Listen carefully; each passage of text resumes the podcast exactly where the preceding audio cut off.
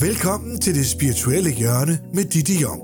Denne podcast handler om, hvorfor er det så svært at være i et forhold, og hvad gør du ved det?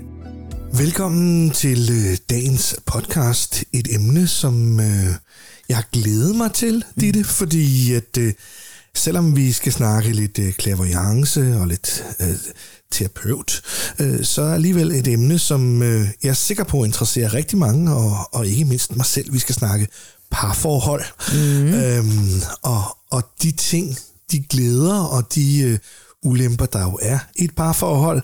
Jeg kender mange, der siger, at uh, det er nemmere at være alene. Og det er også på nogle måder nemmere at være alene. Men...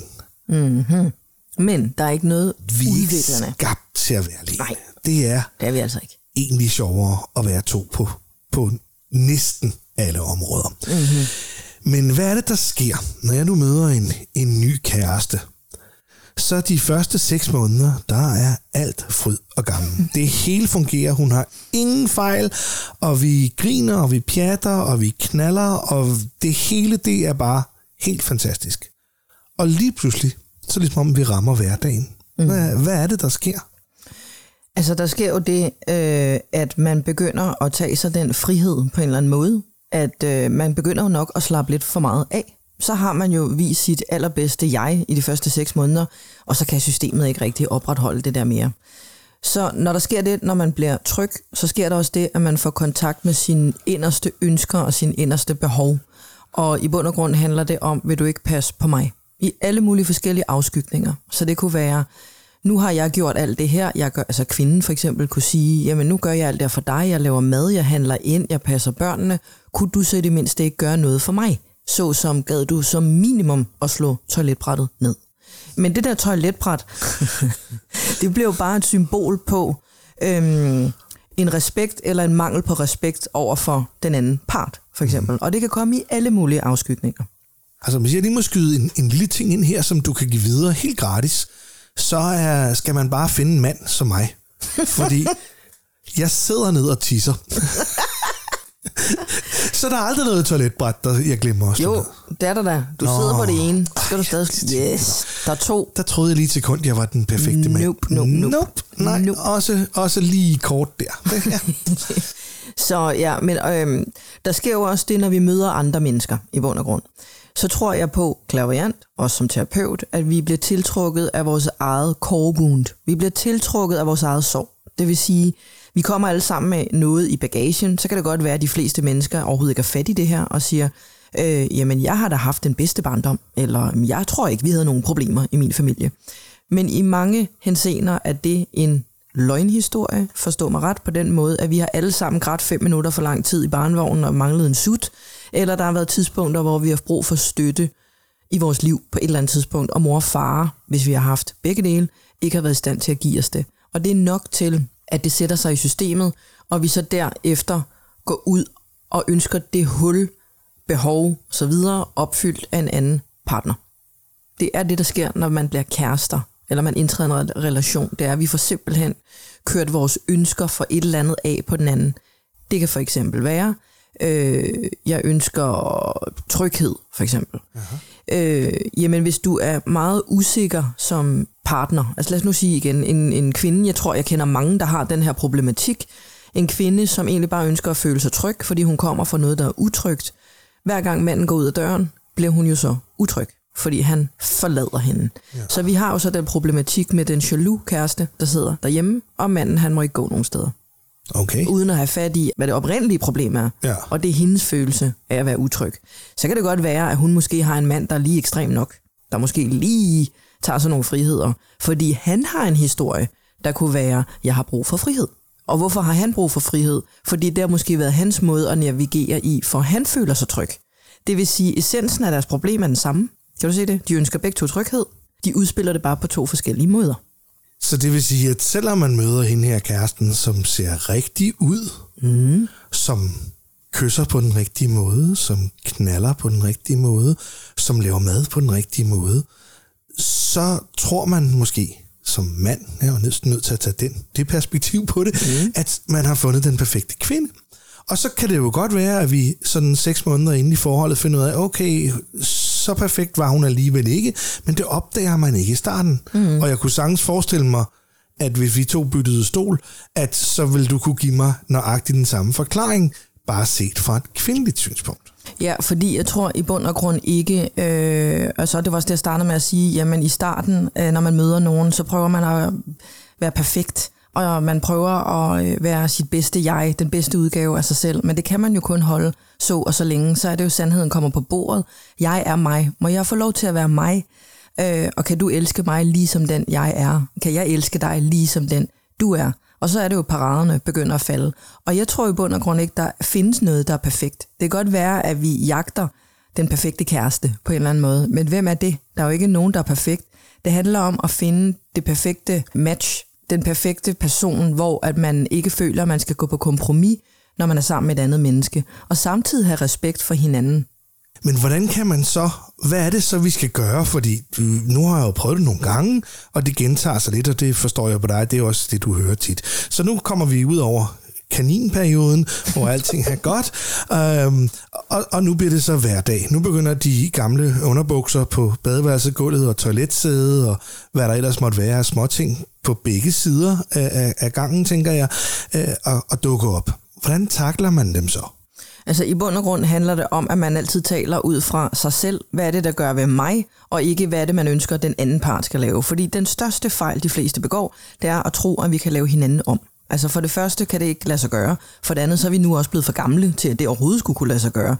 Vi kommer med nogle karaktertræk og nogle værdier, øhm, nogle principper, nogle erfaringer, og det ikke, står ikke bare til at laves om. Og hvis det er, at man begynder at lave sig selv for meget om, så er det, jeg hører folk, de, jeg har mistet mig selv i parforholdet. Øh, den hører jeg rigtig, rigtig tit. Ikke? Så jeg tror, det er rigtig vigtigt, nummer et, man, øh, man bliver hjemme hos sig selv, når man kommunikerer. Nummer to, når der er noget, der provokerer en. Hvis nu du og jeg, vi var kærester. Hvis jeg gjorde noget, der provokerede dig, så ved jeg, med den viden, jeg har, at det har ikke noget med mig at gøre. Det er udelukkende noget at gøre med dig. Det er Nå, rigtigt. Tak skal du have. Den tror jeg lige, vi skal tage over aftenkaffen, den der. For hvis du tror, du er perfekt, så... Nå, men altså, tag et eksempel. Hvis nu, at du smed øh, sokkerne på gulvet, i stedet for en vasketøjskur, der stod sådan cirka en meter længere henne, så kunne det godt være, at jeg ville blive træt og tænke... Jeg er jo ikke basketballspiller, vel? Eller tænke, alligevel, altså okay, du er måske ikke lang arm nok til at nå den, men nu har jeg bedt dig, kan du ikke høre det sådan ude i familien Danmark, nu har jeg bedt dig gentagende gange om at smide sokkerne op i øh, vasktøjskuren, hvor svært kan det være? Ja. Det er sådan et hverdagsproblem, der, der er derude. Ikke? Men hvis jeg skulle mærke efter, hvad er det, det gør med mig, ved mig, så kunne det enten være, øh, jeg føler ikke, du respekterer mig, eller du hører mig. Og i bund og grund vil det i de fleste tilfælde overhovedet ikke handle om sokkerne. Det vil handle om, in general, når vi sad og havde en samtale, ville jeg ikke føle mig set eller hørt. Jeg vil ikke føle, at du virkelig hørte, hvad jeg sagde. Så bliver sokkerne jo bare et symptom ja. på den problematik, der er. Ja. Jeg er så også nødt til at sige, at når man når en, en, en anstændig voksen alder, at sådan nogle små ting, det, ja, det er i hvert fald min erfaring, det lærer man jo. Altså, fordi selvfølgelig har man ikke lyst til at efterlade sine underbukser eller sine sokker på gulvet, fordi selvfølgelig, det er jo ikke noget, nogen behøver at fortælle dig. Det er da manglende respekt, både over for din kæreste kone, øh, eller hvem der ellers skal bruge toilettet. Der er der ikke nogen, der har lyst til at gå hen over et par, par gamle sokker eller underbukser, når de skal på toilettet. nu tror du rammer nogle øh, mænd derude, som måske er over plus 30, som måske stadigvæk ikke kan finde ud af det her. Men bottom line er, at der kan være forskellige niveauer eller forventninger i bund og grund i parforhold, når man træder ind i det. Man har måske en forventning om, hvordan hjemmet skal se ud hvordan man bør se ud, øh, hvordan andre folk skal opfatte en. Og hvis man har så, undskyld mig, travlt med de her ting, så har man jo noget, man bliver nødt til at kigge på derinde. For eksempel, ja. mit hjem skal være sirlig rent. Hvorfor? Hvorfor skal det det? Jamen enten er det, fordi jeg er rod i hovedet, eller så er det, fordi jeg går op i, hvad andre tænker om, at det ruder. Ikke? Ja. Fordi tænk nu, hvis folk skulle opdage, at jeg er et rodehoved. Tænk, hvis folk skulle opdage, at jeg ikke er perfekt som menneske. Nedenunder det, hvad vil der så ske? Men så skulle de jo se alle mine flaws, alle mine fejl, at jeg er uperfekt. Og hvad så med det? Så når, når, når der er en halv time, før du skal komme hertil for at lave podcast, når jeg så styrter rundt og får, får lejligheden til at, at ligne noget, der er præsentabelt, øhm, og kaster gammelt tøj ind på sengen, og, og, og lige sørger for, at håndvasken ikke er fyldt med skægstube og sådan nogle ting, så er det i virkeligheden noget andet, der, der får mig til at gøre det mm. øh, end, end egentlig, at, at det er fordi, jeg er bange for, at du skal se et rådhoved? Ja, eller gøre et godt indtryk, eller hvad ved jeg. Men hvad du ikke ved, det er, at den klavante, hun har jo set alle de der billeder. Dem har jeg jo modtaget bilen på vej herhen. Så jeg tænkte, nej, hvor har han travlt over derhjemme nu i studiet. Ej, hvor, det er derfor, jeg aldrig skal date en klaverant. Det kommer slet ikke til at gå, så du har set mit soveværelse, ligner et bumpet, bumpet hus i Beirut. Fordi der er alt det, alt det andet, det er kommet ind, sådan så resten af lejligheden kan se pænt ud. Åh, oh, hvor godt. Nej, men, men, men, men øh, hvordan undgår vi at havne i den situation? Fordi at vi er jo alle sammen interesserede i, i det her gode parforhold. Og hvis det eneste, det handler om, er at lægge de her sokker op i snavstørskurven, altså er det da, så er det da nemt at være i et godt parforhold, uden at, øh, at kaste sig ud i, i de helt store øvelser, hvis det, hvis, hvis det er det, der skal til så er det næsten for nemt til ikke at gøre det. Altså nu bliver den måske en lille smule langhåret, den her, ikke? men øh, det handler jo om, som jeg startede med at sige, eller som jeg sagde før, at vi bliver tiltrukket af vores core wound. Så hvis min smerte, altså inderste smerte, jeg kommer med, det er, at jeg er bange for at miste, eller jeg er bange for at stole på nogen, eller jeg er bange for at blive forladt, så er det den type mænd, jeg vil blive ved med at tiltrække. Det er der ikke mange mænd, der vil indrømme, og der er ikke mange mænd, der er fat i det her. Men nedenunder det vil der ligge det emne imellem os hele tiden. Og hvis ikke jeg nailer den med den ene fyr, så er det jo fuldstændig ligegyldigt, om han hedder Hans Peter eller Paul. Jeg ved jo godt, at øh, den opgave, jeg står med i et parforhold, den får jeg jo igen. Det har jeg jo kunne se igennem årene. Jamen, det kan godt være, at jeg skifter men ud. De bliver bedre og bedre, som årene de går. ligesom vin bliver bedre med alderen. Øh, men problematikken er i bund og grund den samme. Så man kan jo vælge at sige, jamen vil jeg gøre, prøve at gøre noget anderledes, når nu jeg møder den her problematik. Lad os nu tage sokkerne i vasketøjskuren, hvis det er det store øh, samtaleemne derhjemme. Og så kunne det være at sige, jamen sidste gang, der kom jeg ikke godt afsted med at øh, skælde ham ud hele tiden. Øh, han blev træt af mig, han trak sig, og øh, så begyndte han at spille golf øh, fem dage om ugen i stedet for. Så jeg blev ikke mindre forladt af det, for eksempel. Jamen kunne det være, at øh, når man så går jeg over i den anden ende med øh, fyr nummer to, så gør jeg bare det hele selv. Nej, så sidder jeg stadigvæk med en følelse af at være ensom og forladt. Okay, nummer tre, tre fyr, øh, som igen ikke kan finde ud af det her med sokkerne i vasthøjskurven. Kunne det være, at jeg skulle åbne munden og prøve at i talesætte, at jeg bliver ked af det, i stedet for ikke vred, ikke frustreret, men ked af det. Kunne det hjælpe? Hvis ikke det virker, så må jeg på igen. For der er en grund til, at jeg bliver ved med, nu er det så ikke et reelt problem i mit liv, men der er jo en grund til, at jeg vil blive ved med at lade mig provokere af de her goddamn sokker i vasketøjskurven, eller mangel på samme. Er det så derfor, at vi oplever, at kvinder, sikkert også mænd, mm. men at kvinder altid falder for den samme type fyr. Hvis, hvis øh, du har datet en fyr med store overarme og tatoveringer, så er det også sådan, den næste kommer til at se ud. Og hvis jeg tænker på min egen ungdom, så øh, kunne min mor dårligt kende forskel på, når jeg skiftede kæreste, fordi de var altid øh, med langt lyst hår, fordi det var min præference. Mm. Øhm, er, er, det, er det også sådan, vi gør senere hen i livet? Vi lærer ganske enkelt ikke af vores fejl. Mm. Øh, det er jo så det, livet giver os mulighed for at lære af det, og ellers så er det jo, vi sidder og oplever, ej, nu sidder jeg her igen. Jamen en ting er den seksuelle præference. Hvad er det, vi er seksuelt tiltrukket af i bund og grund? Det kan vi jo ikke bare lave om.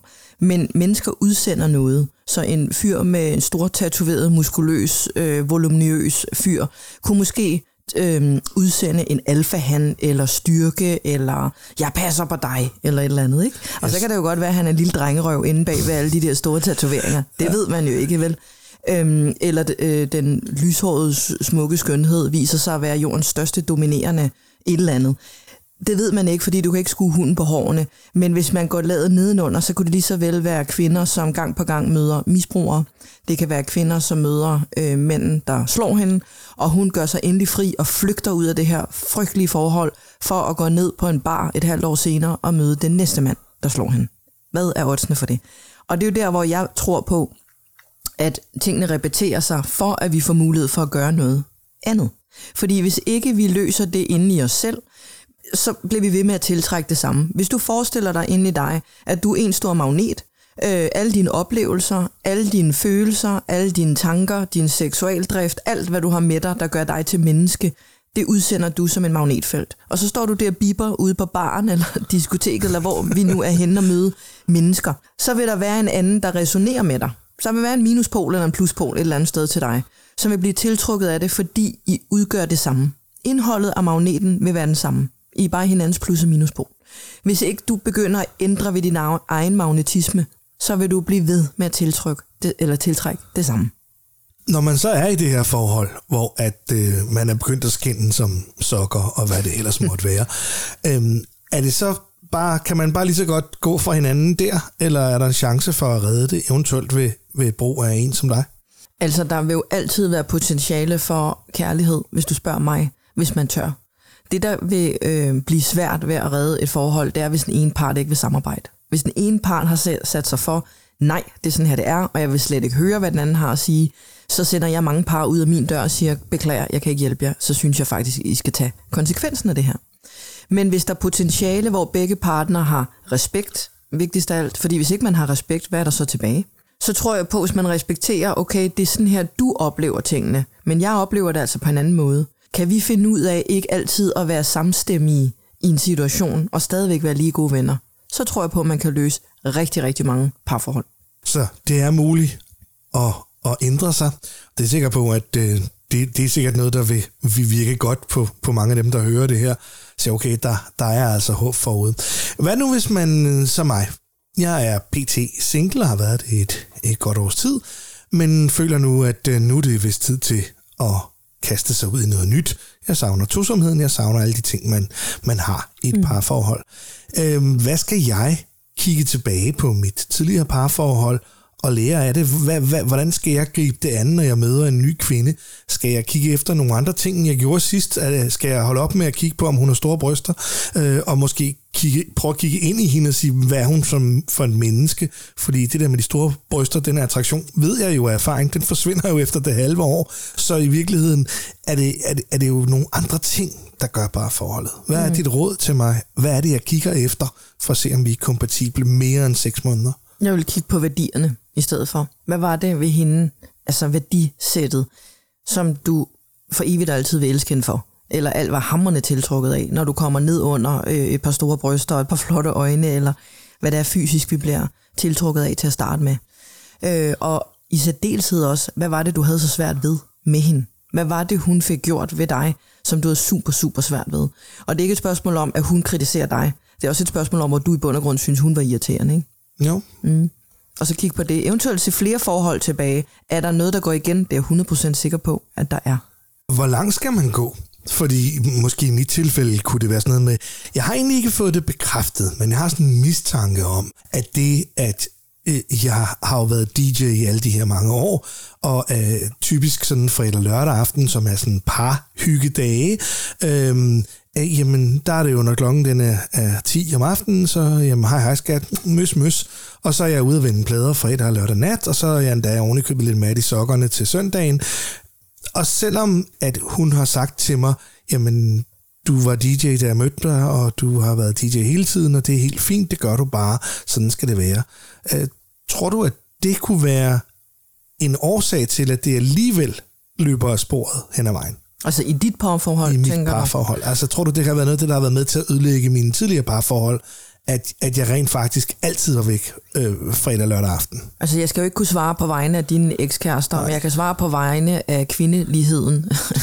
Kvindefolket derude. Kvindefolket derude, øh. De fleste kvinder vil gerne ses, og de vil gerne høres, og de har brug for øh, at føle sig trygge. I hvert fald i en eller anden instans. Så det er ikke de to dage, hvor du er ude og spille, der er interessant det er faktisk de fem andre dage, der er mere interessante. Fordi hvis en kvinde fylder sig fyldt op på alle parametre, set, hørt, og det er jo ikke på den måde, vi skal forkæles hver dag, men der, hvor jeg tror, det grundlæggende går galt for mænd og kvinder, det er, at hvis du for eksempel, og det er meget firkantet sagt, som mand kan sige, ved du hvad, Ej, hvor ser du godt ud i dag. Og så har du jo sagt det, så det behøver du ikke at sige til mig de næste 30 dage. Så kan jeg love dig for, at situationen er anderledes over på kvindernes spor. Fordi vi har brug for det løbende. Man har jo lavet videnskabelige beviser på, at kvinder har brug for at blive rørt 40 gange om dagen. 40 gange om dagen. For at føle, at de er gode nok. Det vil sige, hvis du i de fem andre dage, øh, der går lever på start i den, og du er røv kedelig, undskyld for at sige det mildt, du ikke lige får købt de der buket blomster, eller lige får lavet den lækre middag, så bliver tolerancetærsklen meget, meget lille, når det så bliver fredag og lørdag, og når det så bliver søndag, så er du faktisk heller ikke noget værd. Ja, så tror jeg på, at det har noget at sige som kvinde, hvordan det vil være. Og det er jo uanset, om man er DJ, eller om man er nattevagt, eller hvad man har ja. øhm, af arbejde. Ikke? Ja, ja. Jamen, hvad er det så, hvis, hvis du kigger sådan på, på, på de mange mennesker, der kommer igennem din butik med problemer i deres parforhold? Er der sådan en hitliste, eller er det næsten sådan, du tænker, oh, nu igen? Er det, er det det samme, vi alle sammen kommer med, eller er der stor forskel på de problemer, der ødelægger et parforhold? Det er det samme. Øh, når man skærer det ind til benet, så er det det samme på den måde, at øh, den ene øh, part, for eksempel manden, han kan have et kæmpe ønske om at have en familie, fordi han måske ikke selv har haft en familie. Det er bare et eksempel, ikke? Øh, og han øh, kan hurtigt øh, tænke, jamen jeg skal jo øh, gøre alt, hvad jeg kan for at opretholde denne familie, og det starter med at tjene penge. Det vil sige, at man har en, øh, en familie, der er opbygget på den måde, at manden han jo forsørger familien på mange punkter. Han er dygtig, han gør sit arbejde, der er ikke nogen, der klager. I kører i de dyreste biler, der er mad i køleskabet. Hvad er der brokser over? Ja, en gang imellem, så har jeg ikke tid til at nå til fodboldkamp med Sønneke. Undskyld, jeg melder fra til Tante Odas fødselsdag. Jeg er faktisk i gang med at tjene penge til familien. Så sidder man med en kvinde, som føler sig svigtet, glemt. Jamen, hun er ligeglad med pengene, hun er ligeglad med bilerne, hun vil bare gerne have følelsen af en familie. Så der er utrolig mange kvinder, der føler sig oversete og forladt, selvom de er sammen.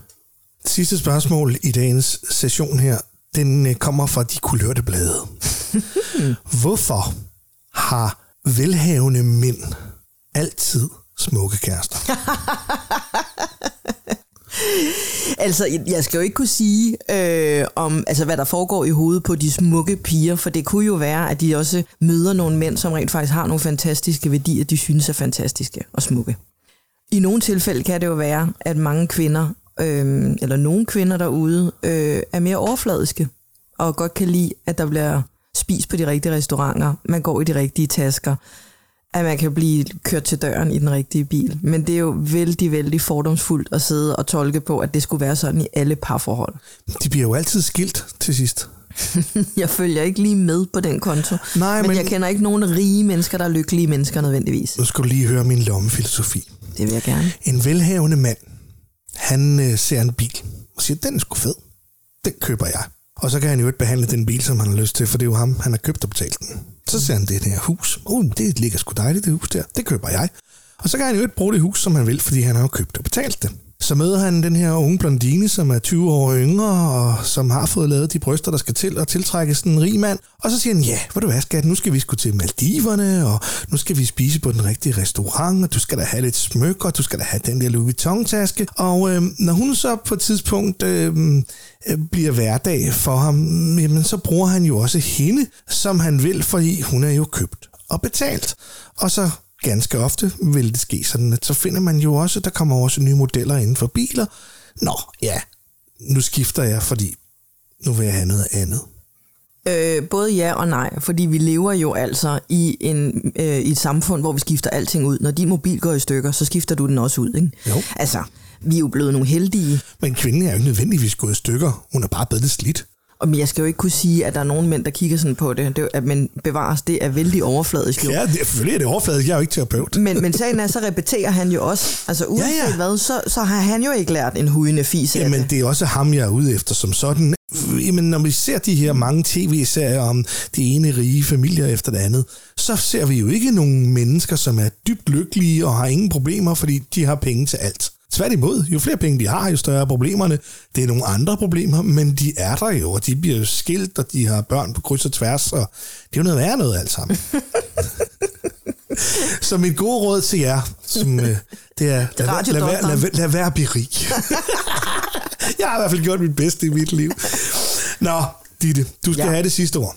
Vi skal have det rigtigste, det bedste, det godeste råd, simpelthen, til ham, der skal på date, eller hende, der skal på date i, i, i den kommende weekend. Øhm, hvad skal du være sikker på går godt ved, din, ved, dit, ved den her date, du skal på i weekenden? Hvad er det, vi skal have i tankerne?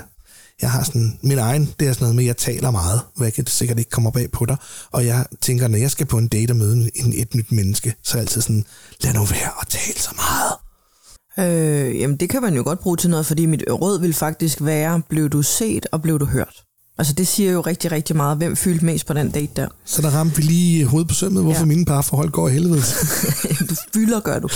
Men altså det, det synes jeg selvfølgelig. Nej, jeg sagde, du fyldte. Nå, nej, ikke i rum. Nej, nej, nej. Nej, du fylder, energetisk fylder. Altså, er, der, er det ligeværdigt? Var der interesse? Blev du også spurgt til? Var du selv spørgende? Det er balance. Det er faktisk det vigtigste. Er der balance, og er der flow i kontakten på alle punkter? Mm. Så det var de kloge ord, det var det. der sluttede dagens podcast. Ja. Tak fordi I lyttede med, og øh, vi kommer snart tilbage med noget nyt, der hvor du lytter til podcast normalt. Tak fordi du lyttede med til det spirituelle hjørne med Ditte Jong. Du kan lytte til endnu flere podcasts om blandt andet dyrevelfærd på Ditte Jong-portalen portal Du kan også høre Dittes podcast på det sted, hvor du plejer at høre dine podcasts.